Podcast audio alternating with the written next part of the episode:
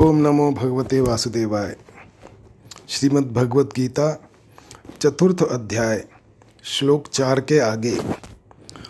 भगवान कहते हैं, मैंने ही सृष्टि के आदि में सूर्य को उपदेश दिया था, और वही मैं आज तुझे उपदेश दे रहा हूँ। इसे सुनकर अर्जुन में स्वाभाविक यह जिज्ञासा जागृत होती है कि जो अभी मेरे सामने बैठे हैं इन भगवान श्री कृष्ण ने सृष्टि के आरंभ में सूर्य को उपदेश कैसे दिया था? अतः इसे अच्छी तरह समझने के लिए अर्जुन आगे के श्लोक में भगवान से प्रश्न करते हैं। अर्जुन उवाच अपरम भवतो जन्म परम जन्म विवस्वतः। कथमेतद्विजानीयाम त्वमादौ प्रोक्तवानिति। अर्जुन बोले, आपका जन्म तो अभी का है। और सूर्य का जन्म बहुत पुराना है। अतः आपने ही सृष्टि के आरंभ में सूर्य से यह योग कहा था। यह बात मैं कैसे समझूं? व्याख्या। अपरम भवतो जन्म परम जन्म विवस्वतः। आपका जन्म तो अभी कुछ वर्ष पूर्व श्री वसुदेव जी के घर हुआ है, पर सूर्य का जन्म सृष्टि के आरंभ में हुआ था। अतः आपने सूर्य को कर्मयोग कैसे कहा था? अर्जुन के इस प्रश्न में तर्क या आक्षेप नहीं है। प्रत्युत जिज्ञासा है, वे भगवान के जन्म संबंधी रहस्य को सुगमता पूर्वक समझने की दृष्टि से ही प्रश्न करते हैं, क्योंकि अपने जन्म संबंधी रहस्य को प्रकट करने में भगवान ही सर्वथा समर्थ हैं। कथमेतद्विजानीयाम त्वामादौ प्रोक्तवानिति। मैं आपको सृष्टि के आदि में उपदेश देने वाला कैसे जानूं? अर्जुन के प्रश्न का तात्पर्य यह है कि सूर्य को उपदेश देने के बाद से सूर्य वंश की कई पीढ़ियाँ बीत चुकी हैं और आपका अवतार अभी का है। अतः आपने सृष्टि के आदि में सूर्य को उपदेश कैसे दिया था? यह बात मैं अच्छी तरह समझना चाहता हूँ। सूर्य तो अभी भी है, इसलिए उसे अभी भी उपदेश दिया जा सकता है। परंतु आपने सूर्य को उपदेश देने के बाद सूर्य वंश की परंपरा का भी वर्णन किया है, जिससे यह सिद्ध होता है कि आपने सूर्य को उपदेश अभी नहीं दिया है। अतः आपने सूर्य को कल्प के आदि में कैसे उपदेश दिया था? अर्जुन के प्रश्न के उत्तर में अपना अवतार रहस्य प्रकट करने के लिए भगवान पहले अपनी सर्वज्ञता का दिग्दर्शन कराते हैं। श्री भगवान उवाच। बहूनी में व्यतीतानि जन्मानि तव चार्जुन। तान्यहम वेद सर्वाणी, न त्वम वेत्थ परंतप श्री भगवान बोले, हे परंतप अर्जुन, मेरे और तेरे बहुत से जन्म हो चुके हैं। उन सबको मैं जानता हूँ, पर तू नहीं जानता। व्याख्या। तीसरे श्लोक में भगवान ने अर्जुन को अपना भक्त और प्रिय सखा कहा था। इसलिए पीछे के श्लोक में अर्जुन अपने हृदय की बात निसंकोच होकर पूछते हैं, अर्जुन में भगवान के जन्म रहस्य को जानने की प्रबल जिज्ञासा उत्पन्न हुई है। इसलिए भगवान उनके सामने मित्रता के नाते अपने जन्म का रहस्य प्रकट कर देते हैं। यह नियम है कि श्रोता की प्रबल जिज्ञासा होने पर वक्ता अपने को छिपा कर नहीं रख सकता।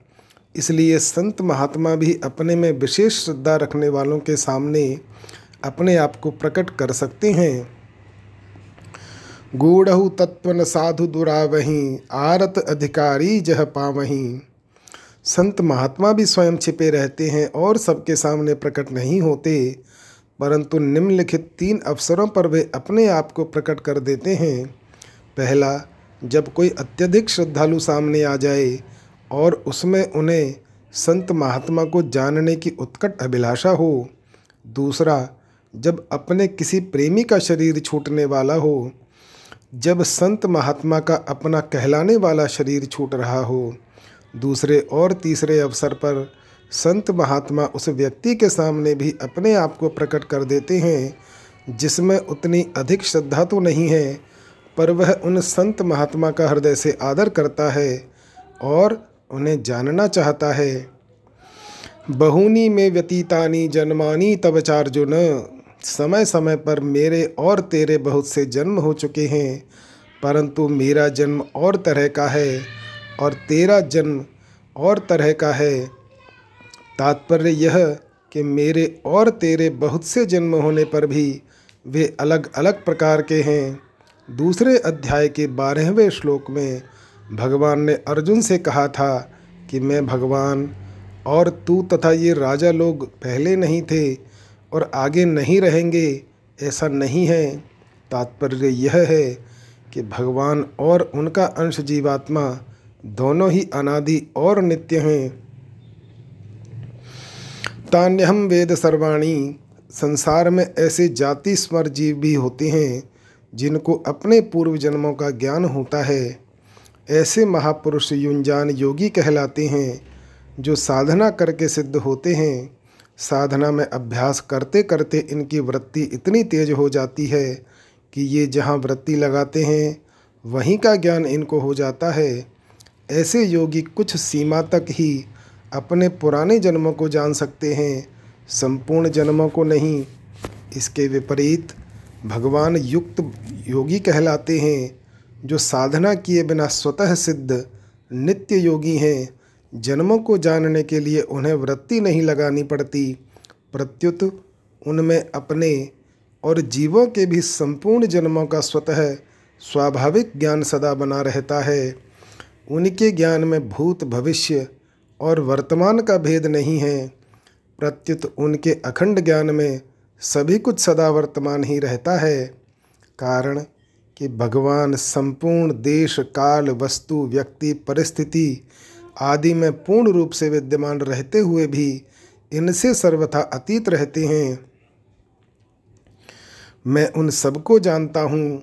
भगवान के इस वचन से साधकों को एक विशेष आनंद आना चाहिए कि हम भगवान की जानकारी में हैं। भगवान हमें निरंतर देख रहे हैं। हम कैसे ही क्यों न हों, पर हैं भगवान के ज्ञान में। न तुम वेत्थ परंतप, जन्म को न जानने में मूल हेतु है। अंतकरण में नाशवान पदार्थों का आकर्षण, महत्व होना, इसी के कारण मनुष्य का ज्ञान विकसित नहीं होता। अर्जुन के अंतकरण में नाशवान पदार्थों का, व्यक्तियों का महत्व था। इसीलिए वे कुटुंबियों के मरने के भय से युद्ध नहीं करना चाहते थे। पहले अध्याय के तैतीसवें श्लोक में अर्जुन ने कहा था कि जिनके लिए हमारी राज्य, भोग और सुख की इच्छा है वे ही ये कुटुंबी प्राणों की और धन की आशा छोड़कर युद्ध में खड़े हैं। इससे सिद्ध होता है कि अर्जुन राज्य, भोग और सुख चाहते थे। अतः नाशवान पदार्थों की कामना होने के कारण वे अपने पूर्व जन्मों को नहीं जानते थे। ममता आसक्ति पूर्वक अपने सुख भोग और आराम के लिए धनादि पदार्थों का संग्रह करना परिग्रह कहलाता है। परिग्रह का सर्वथा त्याग करना, अर्थात अपने सुख, आराम आदि के लिए किसी भी वस्तु का संग्रह न करना, अपरिग्रह कहलाता है। अपरिग्रह की दृढ़ता होने पर पूर्व जन्मों का ज्ञान हो जाता है। अपरिग्रहस्थैर्य जन्म कथनता संबोध। संसार सदैव परिवर्तनशील और असत है। अतः उसमें अभाव होना निश्चित है। अभाव रूप संसार से संबंध जोड़ने के कारण मनुष्य को अपने में भी अभाव दिखने लग जाता है। अभाव दिखने के कारण उसमें यह कामना पैदा हो जाती है कि अभाव की तो पूर्ति हो जाए, फिर नया और मिले। इस कामना की पूर्ति में ही वह दिन रात लगा रहता है, परंतु कामना की पूर्ति होने वाली है नहीं। कामनाओं के कारण मनुष्य बेहोश सा हो जाता है। अतः ऐसे मनुष्य को अनेक जन्मों का ज्ञान तो दूर रहा, वर्तमान कर्तव्य का भी ज्ञान नहीं होता। पूर्व श्लोक में भगवान ने बताया कि मेरे और तेरे बहुत से जन्म हो चुके हैं। अब आगे के श्लोक में भगवान अपने जन्म अवतार की विलक्षणता बताते हैं। अजो अपि सन्न व्ययात्मा भूता नामीश्वरो अपि सन। प्रकृतिम स्वामधिष्ठाय संभवा संभवाम यात्म मायया। अर्थात मैं अजन्मा और अविनाशी स्वरूप होते हुए भी तथा संपूर्ण प्राणियों का ईश्वर होते हुए भी अपनी प्रकृति को अधीन करके अपनी योग माया से प्रकट होता हूँ। यह छठा श्लोक है और इसमें छह बातों का ही वर्णन हुआ है। अज, अव्यय और ईश्वर ये तीन बातें भगवान की हैं। प्रकृति और योग माया ये दो बातें भगवान की शक्ति की हैं और एक बात भगवान के प्रकट होने की है। गीता में भगवान ने अपने अज, अव्यय और ईश्वर इन तीनों रूपों को जानने और न जानने की बात कही है। जैसे अज स्वरूप को जानने की बात।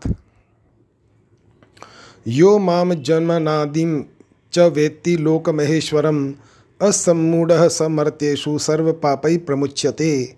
न जानने की बात, मूढ़ो अयम नाभिजानाति लोको माम जमव्ययम। अव्यय स्वरूप को जानने की बात भजन्त्यन्य मनसो ज्ञात्वा भूतादिमव्ययम।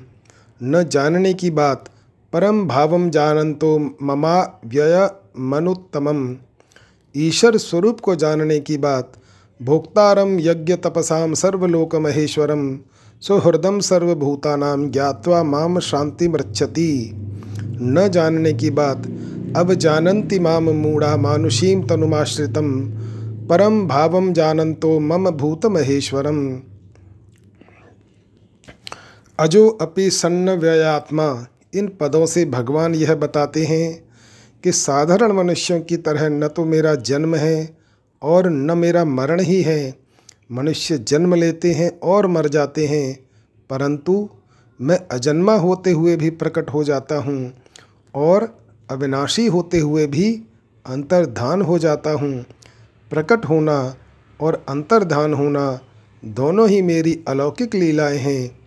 संपूर्ण प्राणी जन्म से पहले अप्रकट थे और मरने के बाद भी अप्रकट हो जाने वाले हैं, केवल बीच में ही प्रकट हैं, परंतु भगवान सूर्य की तरह सदा ही प्रकट रहते हैं। तात्पर्य है कि जैसे सूर्य उदय होने से पहले भी ज्यों का त्यों रहता है, और अस्त होने के बाद भी ज्यों का त्यों रहता है, अर्थात सूर्य तो सदा ही रहता है, किंतु स्थान विशेष के लोगों की दृष्टि में उसका उदय और अस्त होना दिखता है। ऐसे ही भगवान का प्रकट होना और अंतर्धान होना लोगों की दृष्टि में है। वास्तव में भगवान सदा ही प्रकट रहते हैं।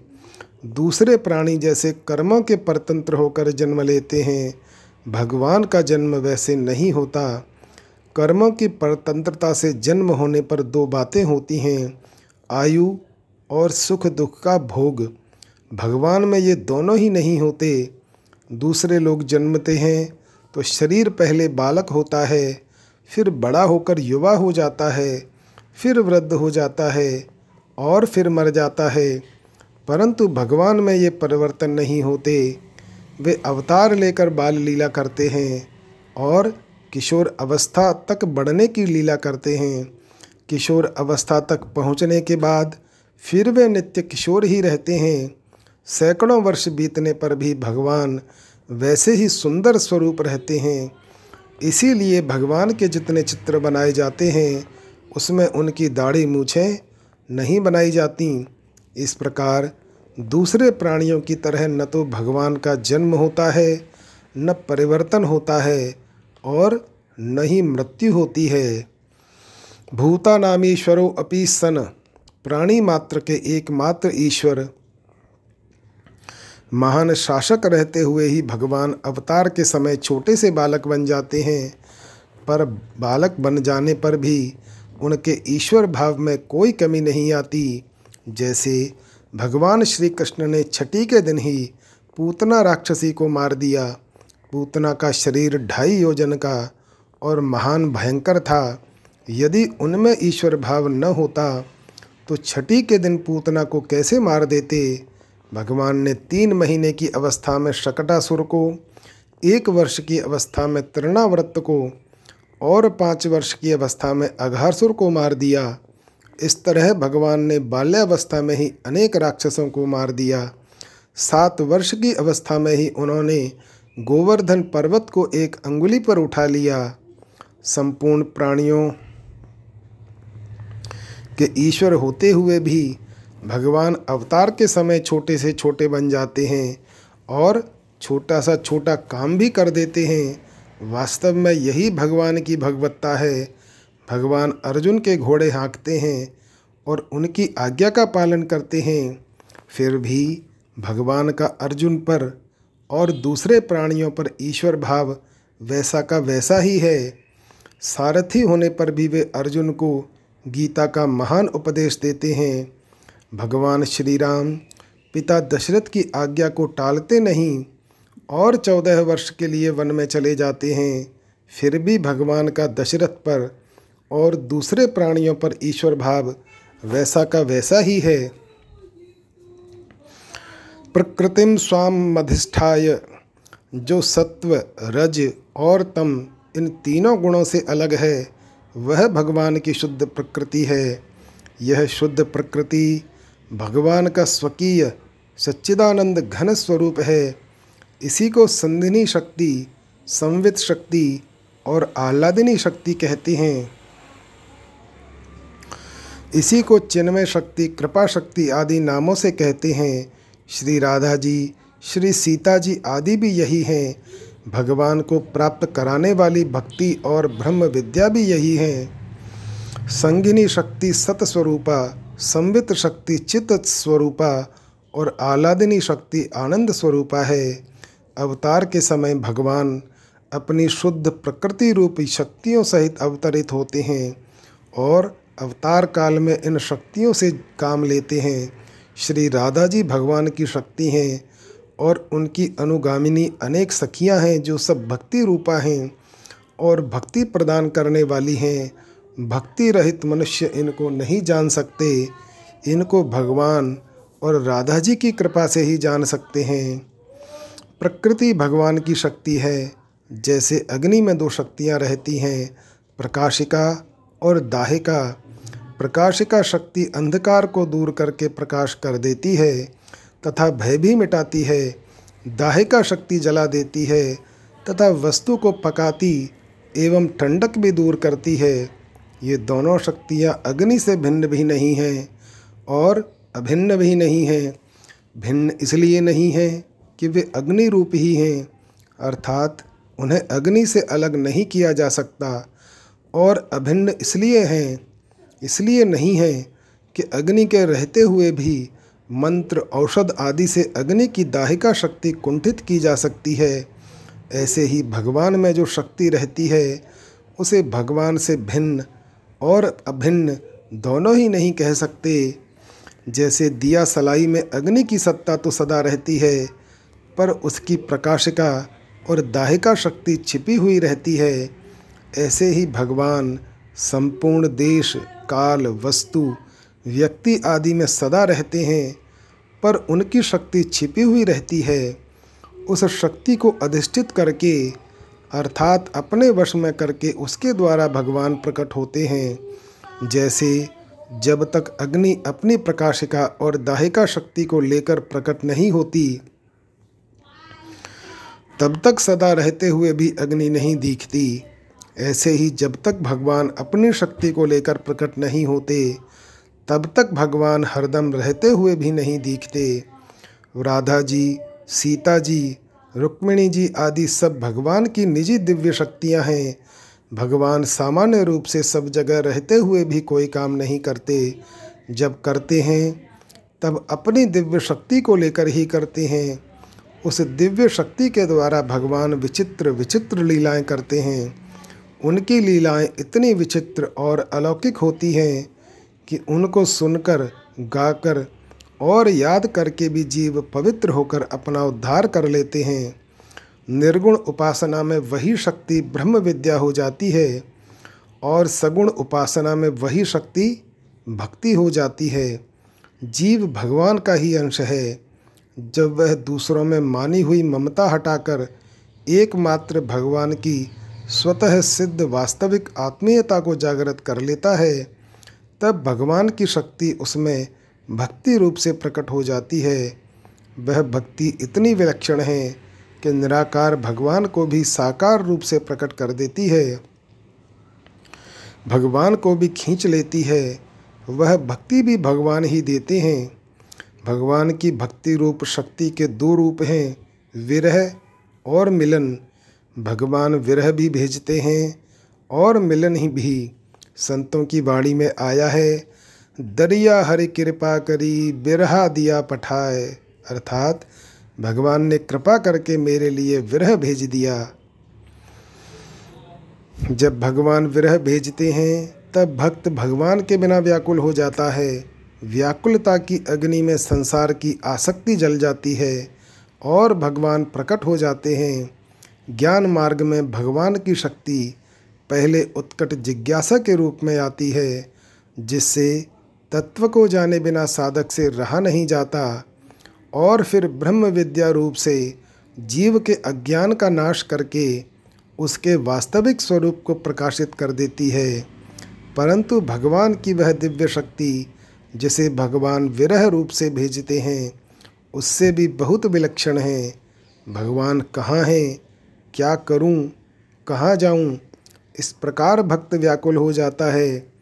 तो यह व्याकुलता सब पापों का नाश करके भगवान को साकार रूप से प्रकट कर देती है। व्याकुलता से जितना जल्दी काम बनता है, उतना विवेक विचार पूर्वक किए गए साधन से नहीं। विशेष बात, भगवान अपनी प्रकृति के द्वारा अवतार लेते हैं और तरह तरह की अलौकिक लीलाएँ करते हैं। जैसे अग्नि स्वयं कुछ नहीं करती, उसकी प्रकाशिका शक्ति प्रकाश कर देती है। दाहिका शक्ति जला देती है। ऐसे ही भगवान स्वयं कुछ नहीं करते, उनकी दिव्य शक्ति ही सब काम कर देती है।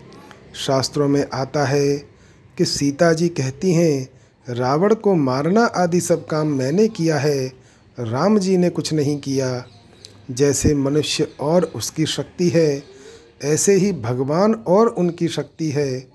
उस शक्ति को भगवान से अलग भी नहीं कह सकते। और एक भी नहीं कह सकते। मनुष्य में जो शक्ति है, उसे वह अपने से अलग करके नहीं दिखा सकता। इसलिए वह उससे अलग नहीं है। मनुष्य रहता है, पर उसकी शक्ति घटती बढ़ती रहती है। इसलिए वह मनुष्य से एक भी नहीं है। यदि उसकी मनुष्य से एकता होती तो वह उसके स्वरूप के साथ बराबर रहती, घटती बढ़ती नहीं। अतः भगवान और उनकी शक्ति को भिन्न अथवा अभिन्न कुछ भी नहीं कह सकते। दार्शनिकों ने भिन्न भी नहीं कहा और अभिन्न भी नहीं कहा। वह शक्ति अनिर्वचनीय है। भगवान श्री कृष्ण के उपासक उस शक्ति को श्री जी राधा जी के नाम से कहते हैं। जैसे पुरुष और स्त्री दो होते हैं ऐसे श्री कृष्ण और श्री जी दो नहीं हैं। ज्ञान में तो द्वैत का अद्वैत होता है, अर्थात दो होकर भी एक हो जाता है, और भक्ति में अद्वैत का द्वैत होता है, अर्थात एक होकर भी दो हो जाता है। जीव और ब्रह्म एक हो जाएँ तो ज्ञान होता है, और एक ही ब्रह्म दो रूप हो जाएँ तो भक्ति होती है। एक ही अद्वैत तत्व प्रेम की लीला करने के लिए प्रेम का आस्वादन करने के लिए, संपूर्ण जीवों को प्रेम का आनंद देने के लिए श्री कृष्ण और श्री जी इन दो रूपों से प्रकट होता है।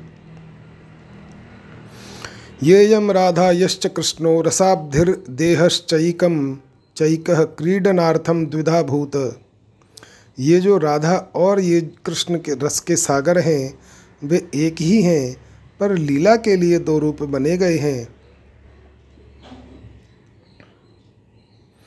दो रूप होने पर भी दोनों में कौन बड़ा है और कौन छोटा, कौन प्रेमी है और कौन प्रेमास्पद, इसका पता ही नहीं चलता। दोनों ही एक दूसरे से बढ़कर विलक्षण दिखते हैं। दोनों एक दूसरे के प्रति आकृष्ट होते हैं। श्री जी को देखकर भगवान प्रसन्न होते हैं और भगवान को देखकर श्री जी दोनों की परस्पर प्रेम लीला से रस की वृद्धि होती है। इसी को रास कहते हैं। भगवान की शक्तियाँ अनंत हैं, अपार हैं। उनकी दिव्य शक्तियों में ऐश्वर्य शक्ति भी है और माधुर्य शक्ति भी। ऐश्वर्य शक्ति से भगवान ऐसे विचित्र और महान कार्य करते हैं, जिनको दूसरा कोई कर ही नहीं सकता।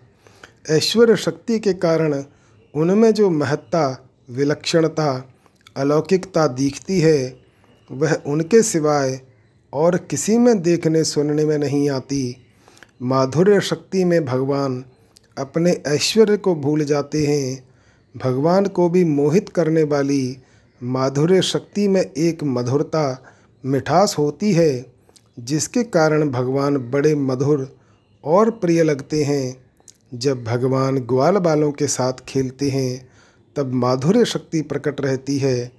अगर उस समय ऐश्वर्य शक्ति प्रकट हो जाए तो सारा खेल बिगड़ जाए ग्वाल बाल डर जाएँ और भगवान के साथ खेल भी न सकें, ऐसे ही भगवान कहीं मित्र रूप से, कहीं पुत्र रूप से और कहीं पति रूप से प्रकट हो जाते हैं तो उस समय उनकी ऐश्वर्य शक्ति छिपी रहती है और माधुर्य शक्ति प्रकट रहती है।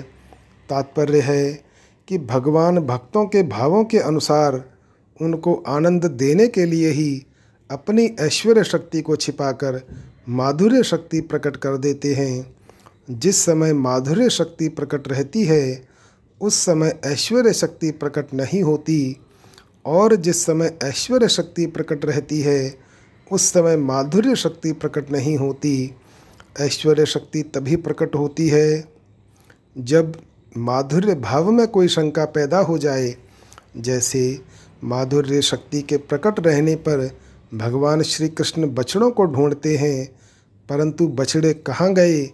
यह शंका पैदा होते ही ऐश्वर्य शक्ति प्रकट हो जाती है और भगवान तत्काल जान जाते हैं कि बछड़ों को ब्रह्मा जी ले गए हैं। भगवान में एक सौंदर्य शक्ति भी होती है, जिससे हरेक प्राणी उसमें आकृष्ट हो जाता है।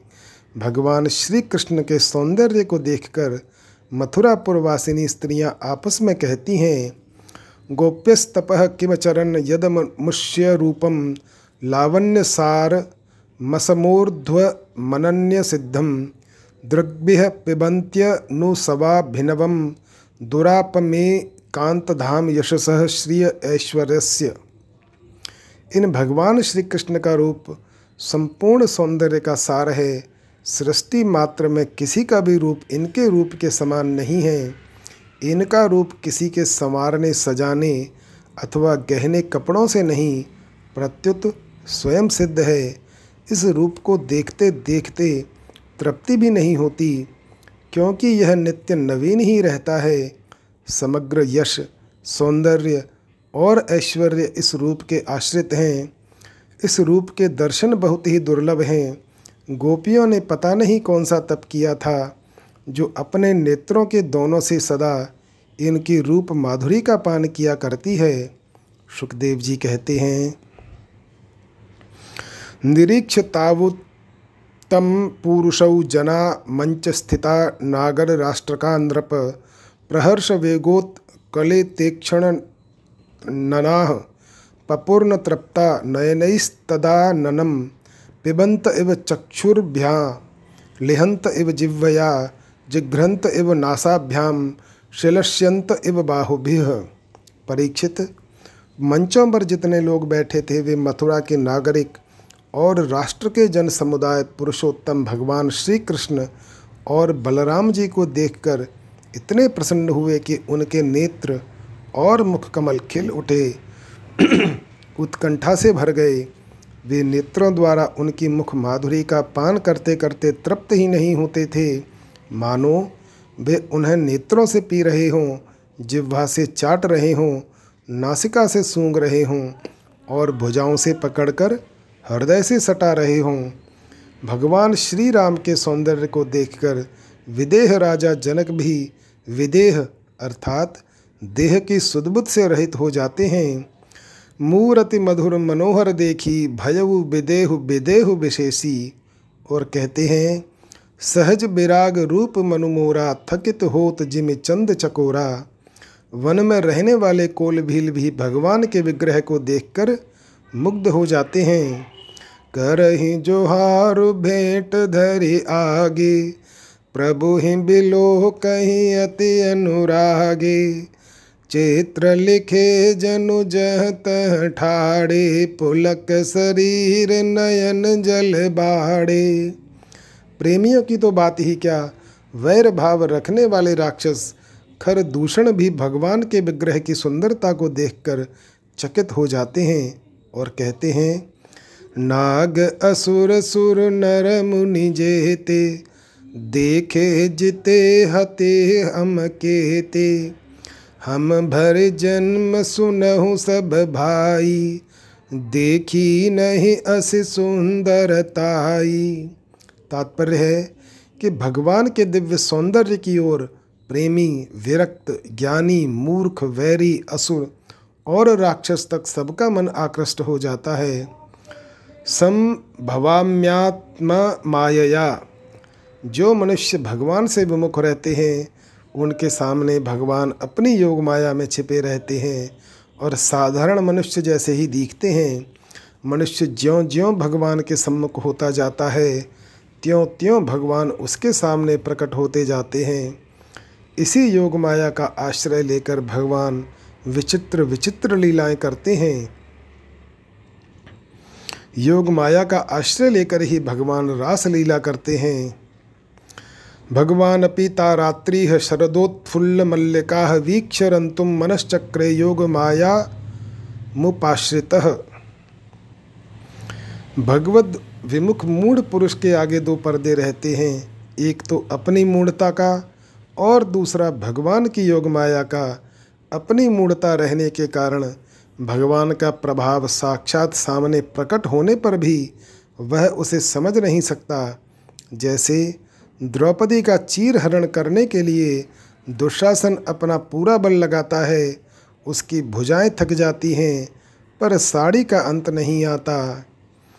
द्रुपद सुता निर्बल भईता दिन तज आए निज धाम।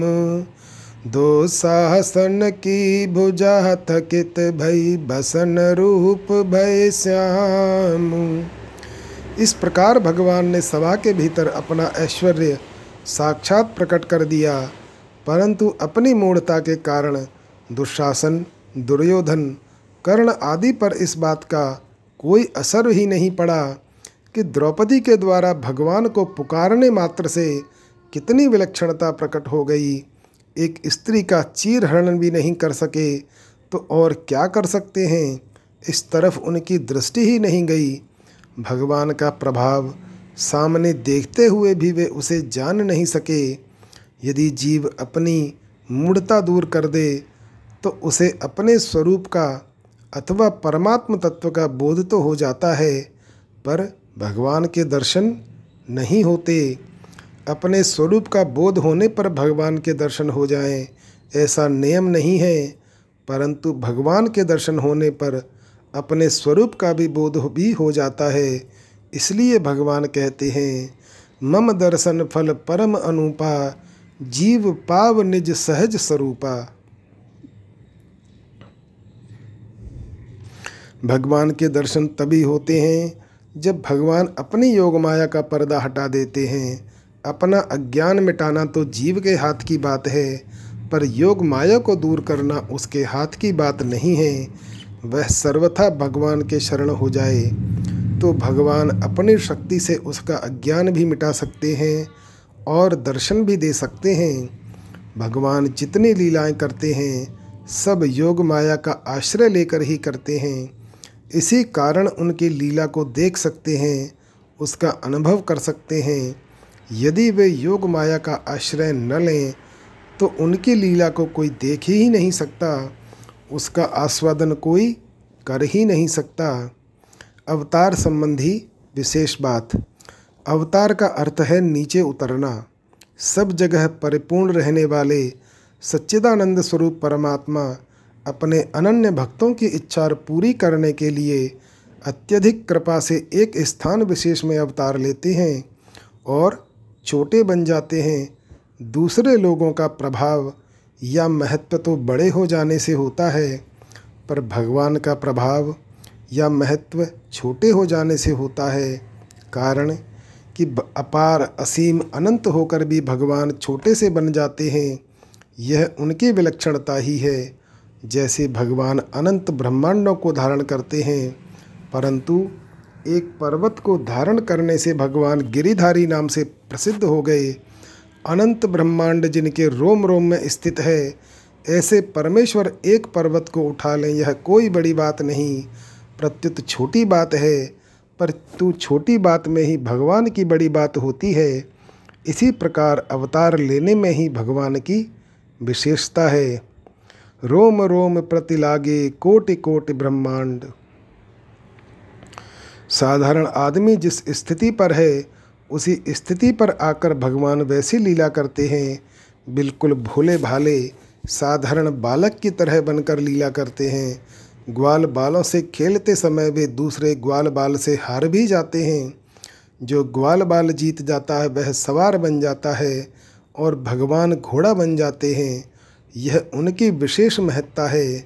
भगवान के प्रभाव को जानने वाले ज्ञानी महात्मा लोग तो उनके स्वरूप में मस्त रहते हैं, पर भक्तों को उनकी साधारण अज्ञ बालक की तरह भोली भाली लीला बड़ी विचित्र और मीठी लगती है। वहाँ ज्ञानियों का ज्ञान नहीं चलता। ज्ञानियों के शिरोमणि ब्रह्मा जी भी भगवान की लीला को देखकर चकरा गए। बड़े बड़े ऋषि मुनि योगी तपस्वी, संत महात्मा भी उनकी लीलाओं के रहस्य को नहीं जान सकते और इस विषय में मूक हो जाते हैं।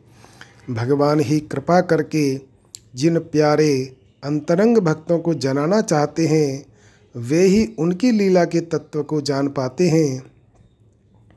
सोई जानई जही देहु जनाई, गाय चराते समय, ग्वाल बालों से खेलते समय भी भगवान बड़े बड़े प्रभावशाली कार्य कर देते हैं।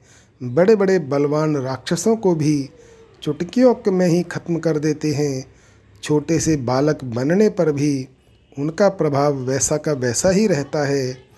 जैसे कोई बहुत बड़ा विद्वान किसी बालक को वर्णमाला सिखाता है तो वह बालक का हाथ पकड़कर उससे क ख ग लिखवाता है और मुँह से भी वैसा बोलता है।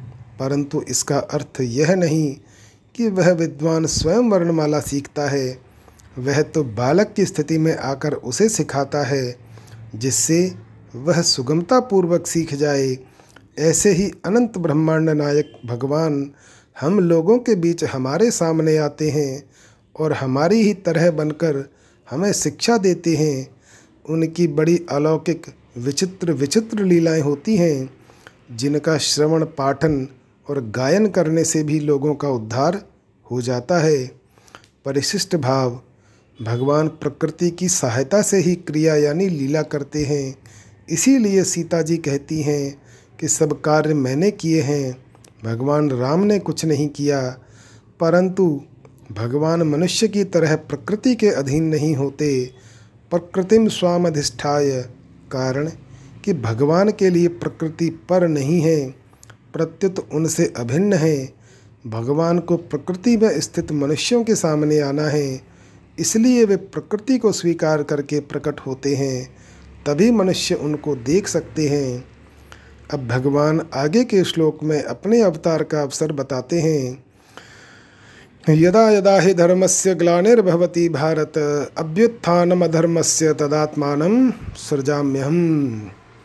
हे भरतवंशी अर्जुन जब जब धर्म की हानि और अधर्म की वृद्धि होती है, तब तब ही मैं अपने आप को साकार रूप से प्रकट करता हूँ।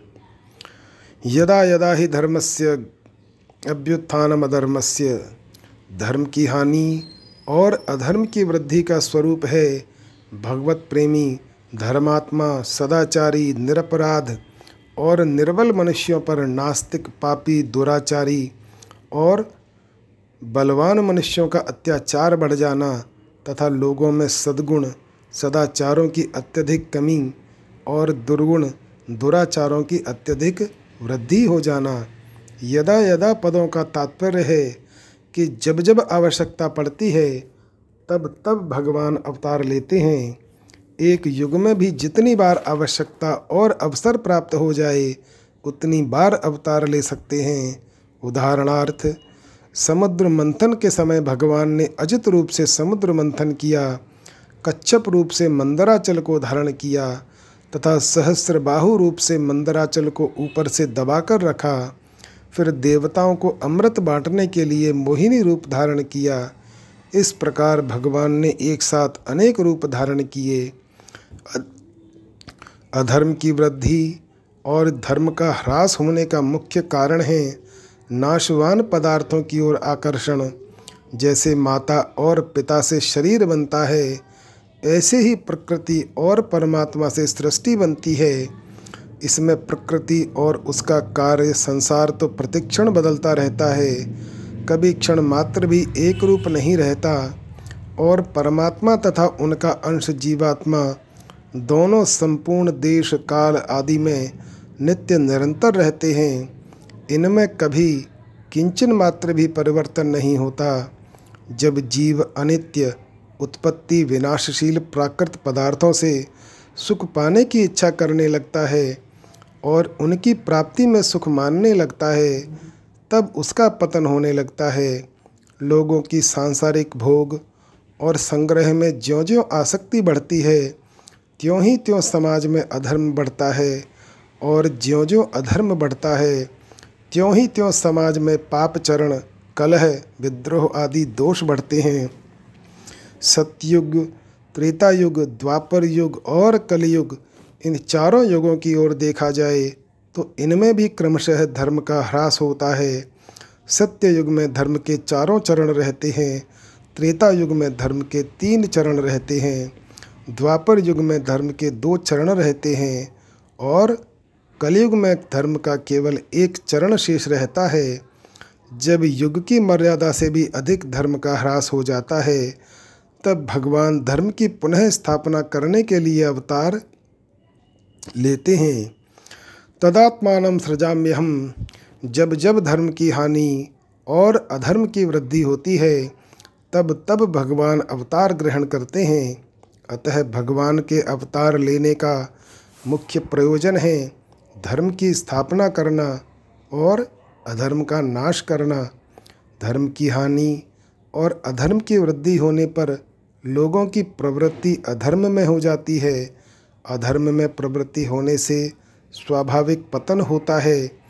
भगवान प्राणी मात्र के परम सुहृद हैं, इसलिए लोगों को पतन में जाने से रोकने के लिए वे स्वयं अवतार लेते हैं। कर्मों में सकाम भाव उत्पन्न होना ही धर्म की हानि है। और अपने अपने कर्तव्य से च्युत होकर निषिद्ध आचरण करना ही अधर्म का अभ्युत्थान है। काम, अर्थात कामना से ही सबके सब अधर्म, पाप, अन्याय आदि होते हैं। अतः इस काम का नाश करने के लिए और निष्काम भाव का प्रसार करने के लिए भगवान अवतार लेते हैं। यहाँ शंका हो सकती है कि वर्तमान समय में धर्म का ह्रास और अधर्म की वृद्धि बहुत हो रही है, फिर भगवान अवतार क्यों नहीं लेते? इसका समाधान यह है कि युग को देखते हुए अभी वैसा समय नहीं आया है, जिससे भगवान अवतार लें। त्रेता युग में राक्षसों ने ऋषि मुनियों को मारकर उनकी हड्डियों के ढेर लगा दिए थे।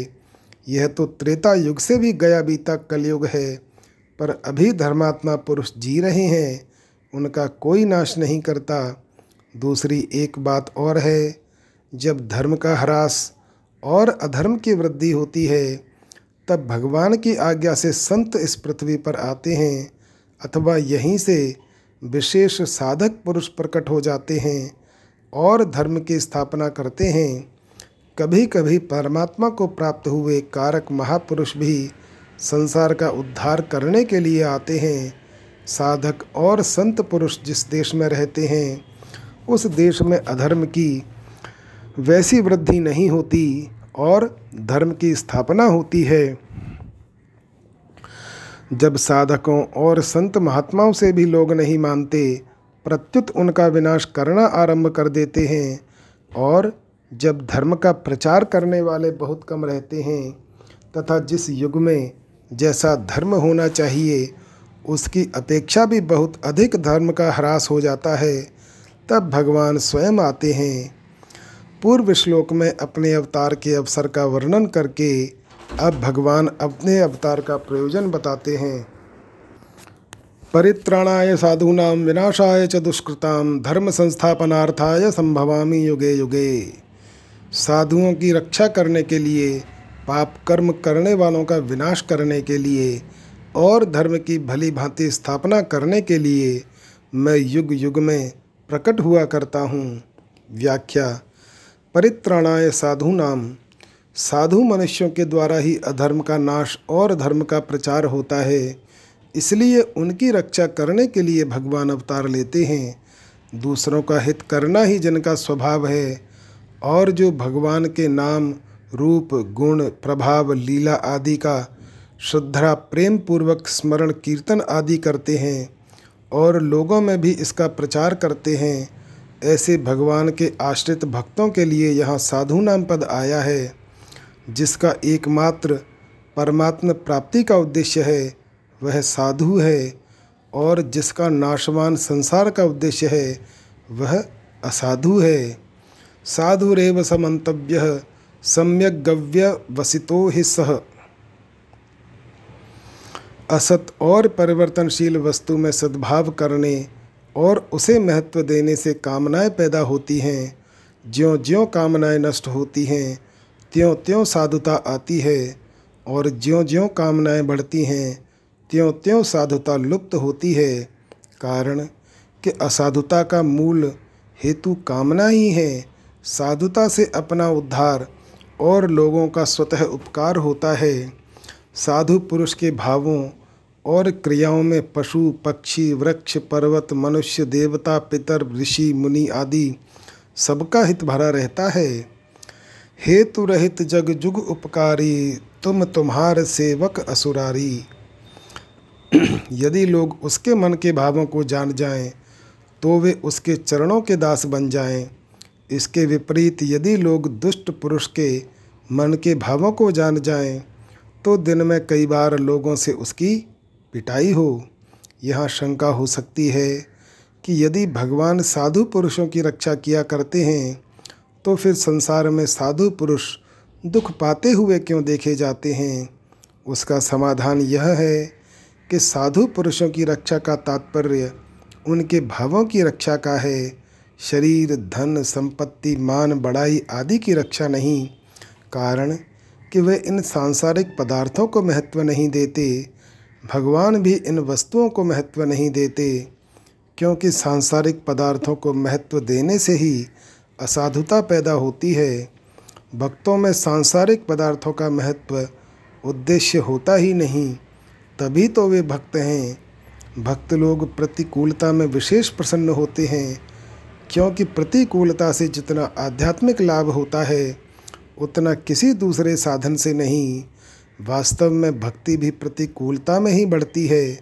सांसारिक राग आसक्ति से ही पतन होता है और प्रतिकूलता से वह राग टूटता है। इसलिए भगवान का भक्तों के लिए प्रतिकूलता भेजना भी वास्तव में भक्तों की रक्षा करना ही है। विनाशाय च दुष्कृताम, दुष्ट मनुष्य अधर्म का प्रचार और धर्म का नाश करते हैं। इसलिए उनका विनाश करने के लिए भगवान अवतार लेते हैं। जो मनुष्य कामना के अत्यधिक बढ़ने के कारण झूठ, कपट, छल, बेईमानी आदि दुर्गुण दुराचारों में लगे हुए हैं, जो निरपराध, सद्गुण, सदाचारी साधुओं पर अत्याचार किया करते हैं, जो दूसरों का अहित करने में ही लगे रहते हैं, जो प्रवृत्ति और निवृत्ति को नहीं जानते भगवान और वेद शास्त्रों का विरोध करना ही जिनका स्वभाव हो गया है, ऐसे आसुरी संपत्ति में अधिक रचे पचे रहकर वैसा ही बुरा आचरण करने वाले मनुष्यों के लिए यहाँ दुष्कृताम पद आया है। भगवान अवतार लेकर ऐसे ही दुष्ट मनुष्यों का विनाश करते हैं। शंका, भगवान तो सब प्राणियों में सम है और उनका कोई वैरी नहीं है। समो अहम सर्वभूतेषु न मे द्वेश्य फिर वे दुष्टों का विनाश क्यों करते हैं? समाधान, संपूर्ण प्राणियों का परम सुर्द होने से भगवान का कोई वैरी नहीं है, परंतु जो मनुष्य भक्तों का अपराध करता है, वह भगवान का वैरी होता है। सुन सुरेश रघुनाथ सुभाऊ, निज अपराध रिसा ही नकाऊ जो अपराध भगत कर करई, राम रोष पावक सो जरई। भगवान का एक नाम भक्त भक्तिमान है। अतः भक्तों को कष्ट देने वाले दुष्टों का विनाश भगवान स्वयं करते हैं। पाप का विनाश भक्त करते हैं और पापी का विनाश भगवान करते हैं। साधुओं का परित्राण करने में भगवान की जितनी कृपा है, उतनी ही कृपा दुष्टों का विनाश करने में भी है।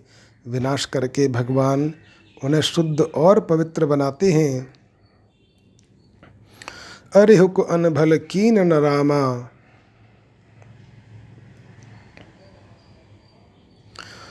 ये ये हताश्चक्रधरेण राजंस्त्रैलोक्यनाथेन जनार्दनेन, ते ते गता विष्णुपुरीं प्रयाता क्रोधो अपि देवस्य वरेण तुल्यः। हे राजन त्रैलोक्य अधिपति चक्रधारी भगवान जनार्दन के द्वारा जो लोग मारे गए, वे सभी विष्णुलोक को चले गए। इस तरह देव का क्रोध भी वर की तरह ही कल्याणप्रद है। संत महात्मा धर्म की स्थापना तो करते हैं, पर दुष्टों के विनाश का कार्य वे नहीं करते। दुष्टों का विनाश करने का कार्य भगवान अपने हाथ में रखते हैं। जैसे साधारण मलहम पट्टी करने का काम तो कंपाउंडर करता है, पर बड़ा ऑपरेशन करने का काम सिविल सर्जन खुद करता है। दूसरा नहीं, माता और पिता दोनों समान रूप से बालक का हित चाहते हैं। बालक पढ़ाई नहीं करता, उद्दंडता करता है तो उसको माता भी समझाती है और पिता भी समझाते हैं। बालक अपनी उद्दंडता न छोड़े तो पिता उसे मारते पीटते हैं। परंतु बालक जब घबरा जाता है, तब माता पिता को मारने पीटने से रोकती है। यद्यपि माता पतिव्रता है, पति का अनुसरण करना उसका धर्म है। तथापि इसका यह अर्थ नहीं कि पति बालक को मारे तो वह भी साथ में मारने लग जाए। यदि वह ऐसा करे तो बालक बेचारा कहाँ जाएगा? बालक की रक्षा करने में उसका पातिव्रत धर्म नष्ट नहीं होता। कारण कि वास्तव में पिता भी बालक को मारना पीटना नहीं चाहते। प्रत्युत उसके दुर्गुण दुराचारों को दूर करना चाहते हैं। इसी तरह भगवान पिता के समान हैं। और उनके भक्त माता के समान भगवान और संत महात्मा मनुष्यों को समझाते हैं, फिर भी मनुष्य अपनी दुष्टता न छोड़े तो उनका विनाश करने के लिए भगवान को अवतार लेकर खुद आना पड़ता है। अगर वे अपनी दुष्टता छोड़ दें तो उन्हें मारने की आवश्यकता ही न रहे। निर्गुण ब्रह्म, प्रकृति, माया, अज्ञान आदि का विरोधी नहीं है। प्रत्युत उनको सत्ता स्फूर्ति देने वाला तथा उनका पोषक है। तात्पर्य यह कि प्रकृति, माया आदि में जो कुछ सामर्थ्य है, वह सब उस निर्गुण ब्रह्म की ही है। इसी तरह सगुण भगवान भी किसी जीव के साथ द्वेष, वेर या विरोध नहीं रखते। प्रत्युत समान रीति से सबको सामर्थ्य देते हैं, उनका पोषण करते हैं, इतना ही नहीं। भगवान की रची हुई पृथ्वी भी रहने के लिए सबको बराबर स्थान देती है। उसका यह पक्षपात नहीं है कि महात्मा को तो विशेष स्थान दे, पर दुष्ट को स्थान न दे। ऐसे ही अन्न सबकी भूख बराबर मिटाता है, जल सबकी प्यास समान रूप से मिटाता है। वायु सबको प्राणवायु एक सी देती है, सूर्य सबको प्रकाश एक सा देता है आदि। यदि पृथ्वी, अन्न, जल आदि दुष्टों को स्थान, अन्न, जल आदि देना बंद कर दें तो दुष्ट जी ही नहीं सकते। इस प्रकार जब भगवान के विधान के अनुसार चलने वाली पृथ्वी, अन्न, जल, वायु, सूर्य आदि में भी इनती, इतनी उदारता समता है, तब इस विधान के विधायक भगवान में कितनी विलक्षण उदारता समता होगी, वे तो उदारता के भंडार ही हैं। यदि भगवान और उनके विधान की ओर थोड़ा सा भी दृष्टिपात किया जाए तो मनुष्य गदगद हो जाए और भगवान के चरणों में उसका प्रेम हो जाए। भगवान का दुष्ट पुरुषों से विरोध नहीं है, प्रत्युत उनके दुष्कर्मों से विरोध है, कारण कि वे दुष्कर्म संसार का तथा उन दुष्टों का भी अहित करने वाले हैं। भगवान सर्व सुहृद हैं, अतः वे संसार का तथा उन दुष्टों का भी हित करने के लिए ही दुष्टों का विनाश करते हैं। उनके द्वारा जो दुष्ट मारे जाते हैं, उनको भगवान अपने ही धाम में भेज देते हैं। यह उनकी कितनी विलक्षण उदारता है। यहाँ यह प्रश्न हो सकता है कि अगर हम पाप कर्म ही करते रहे तो क्या हमें भी मारने के लिए भगवान को आना पड़ेगा? अगर ऐसी बात है तो भगवान के द्वारा मरने से हमारा कल्याण हो ही जाएगा। फिर जिनमें संयम करना पड़ता है, ऐसे श्रम श्राद्ध सद्गुण सदाचार का पालन क्यों करें? इसका उत्तर यह है कि वास्तव में भगवान उन्हीं पापियों को मारने के लिए आते हैं, जो भगवान के सिवाय दूसरे किसी से मर ही नहीं सकते। दूसरी बात, शुभ कर्मों में जितना लगोगे, उतना तो पुण्य हो ही जाएगा। पर अशुभ कर्मों में लगे रहने से यदि बीच में ही मर जाएँगे अथवा कोई दूसरा मार देगा तो मुश्किल हो जाएगी। भगवान के हाथों मरकर मुक्ति पाने की लालसा कैसे पूरी होगी? इसलिए अशुभ कर्म करने ही नहीं चाहिए। धर्म संस्थापनार्थाय, यानी निष्काम भाव का उपदेश, आदेश और प्रचार ही धर्म की स्थापना है। कारण कि निष्काम भाव की कमी से और असत वस्तु को सत्ता देकर उसे महत्व देने से ही अधर्म बढ़ता है, जिससे मनुष्य दुष्ट स्वभाव वाले हो जाते हैं। इसलिए भगवान अवतार लेकर आचरण के द्वारा निष्काम भाव का प्रचार करते हैं। निष्काम भाव के प्रचार से धर्म की स्थापना स्वतः हो जाती है। धर्म का आश्रय भगवान है। इसलिए शाश्वत धर्म की संस्थापना करने के लिए भगवान अवतार लेते हैं। श्रुति सेतु पालक राम तुम धर्मस्य प्रभु रच्युत। संस्थापना करने का अर्थ है सम्यक स्थापना करना। तात्पर्य है कि धर्म का कभी नाश नहीं होता, केवल ह्रास होता है। धर्म का ह्रास होने पर भगवान पुनः उसकी अच्छी तरह स्थापना करते हैं। संभवामी युगे युगे। आवश्यकता पड़ने पर भगवान प्रत्येक युग में अवतार लेते हैं। एक युग में भी जितनी बार ज़रूरत पड़ती है, उतनी बार अवतार लेते हैं। कारक पुरुष और संत महात्माओं के रूप में भी भगवान का अवतार हुआ करता है। जो महापुरुष भगवान को प्राप्त हो चुके हैं और भगवत धाम में विराजते हैं वे कारक पुरुष कहलाते हैं। भगवान और कारक पुरुष का अवतार तो नैमित्तिक है, पर संत महात्माओं का अवतार नित्य माना गया है। यहाँ शंका होती है कि भगवान तो सर्वसमर्थ हैं, फिर संतों की रक्षा करना, दुष्टों का विनाश करना और धर्म की स्थापना करना, ये काम वे क्या वे अवतार लिए बिना नहीं कर सकते? इसका समाधान यह है कि भगवान अवतार लिए बिना ये काम नहीं कर सकते, ऐसी बात नहीं है।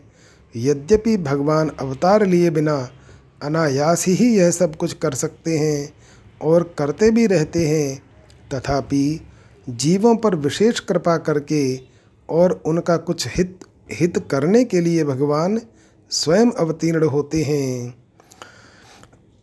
अनुग्रहाय भूतानां मानुषम देहमास्थित भजते तादृशी क्रीड़ा या श्रुत्वा तत्परो भवेत भगवान जीवों पर विशेष कृपा करने के लिए ही अपने को मनुष्य रूप में प्रकट करते हैं और ऐसी लीलाएँ करते हैं जिन्हें सुनकर जीव भगवत परायण हो जाएँ। अवतार काल में भगवान के दर्शन, स्पर्श, वार्तालाप आदि से भविष्य में उनकी दिव्य लीलाओं के श्रवण, चिंतन और ध्यान से तथा उनके उपदेशों के अनुसार आचरण करने से लोगों का सहज ही उद्धार हो जाता है। इस प्रकार लोगों का सदा उद्धार होता ही रहे, ऐसी एक रीति भगवान अवतार लेकर ही चलाते हैं। भगवान के ऐसे कई प्रेमी भक्त होते हैं, जो भगवान के साथ खेलना चाहते हैं, उनके साथ रहना चाहते हैं। उनकी इच्छा पूरी करने के लिए भी भगवान अवतार लेते हैं और उनके सामने आकर उनके समान बनकर खेलते हैं। जिस युग में जितना कार्य आवश्यक होता है, भगवान उसी के अनुसार अवतार लेकर उस कार्य को पूरा करते हैं। इसलिए भगवान के अवतारों में तो भेद होता है, पर स्वयं भगवान में कोई भेद नहीं होता। भगवान सभी अवतारों में पूर्ण हैं। और पूर्ण ही रहते हैं। भगवान के लिए न तो कोई कर्तव्य है और न उन्हें कुछ पाना ही शेष है। फिर भी वे समय समय पर अवतार लेकर केवल संसार का हित करने के लिए सब कर्म करते हैं। इसलिए मनुष्य को भी केवल दूसरों के हित के लिए ही कर्तव्य कर्म करने चाहिए। चौथे श्लोक में आए अर्जुन के प्रश्न के उत्तर में भगवान ने मनुष्यों के जन्म और अपने जन्म के तीन बड़े अंतर बताए हैं। पहला, जानने में अंतर। मनुष्यों के और भगवान के बहुत से जन्म हो चुके हैं, पर उन सबको मनुष्य तो नहीं जानते, पर भगवान जानते हैं। जन्म में अंतर। मनुष्य प्रकृति के परवश होकर अपने किए हुए पाप पुण्यों का फल भोलने के लिए, फल भोगने के लिए और फल भोग पूर्वक परमात्मा की प्राप्ति करने के लिए जन्म लेता है, पर भगवान अपनी प्रकृति को अधीन करके स्वाधीनता पूर्वक अपनी योग माया से स्वयं प्रकट होते हैं। कार्य में अंतर साधारणतः मनुष्य अपनी कामनाओं की पूर्ति के लिए कार्य करते हैं, जो कि मनुष्य जन्म का ध्येय नहीं है, पर भगवान केवल मात्र जीवों के कल्याण के लिए कार्य करते हैं। जय श्री राम।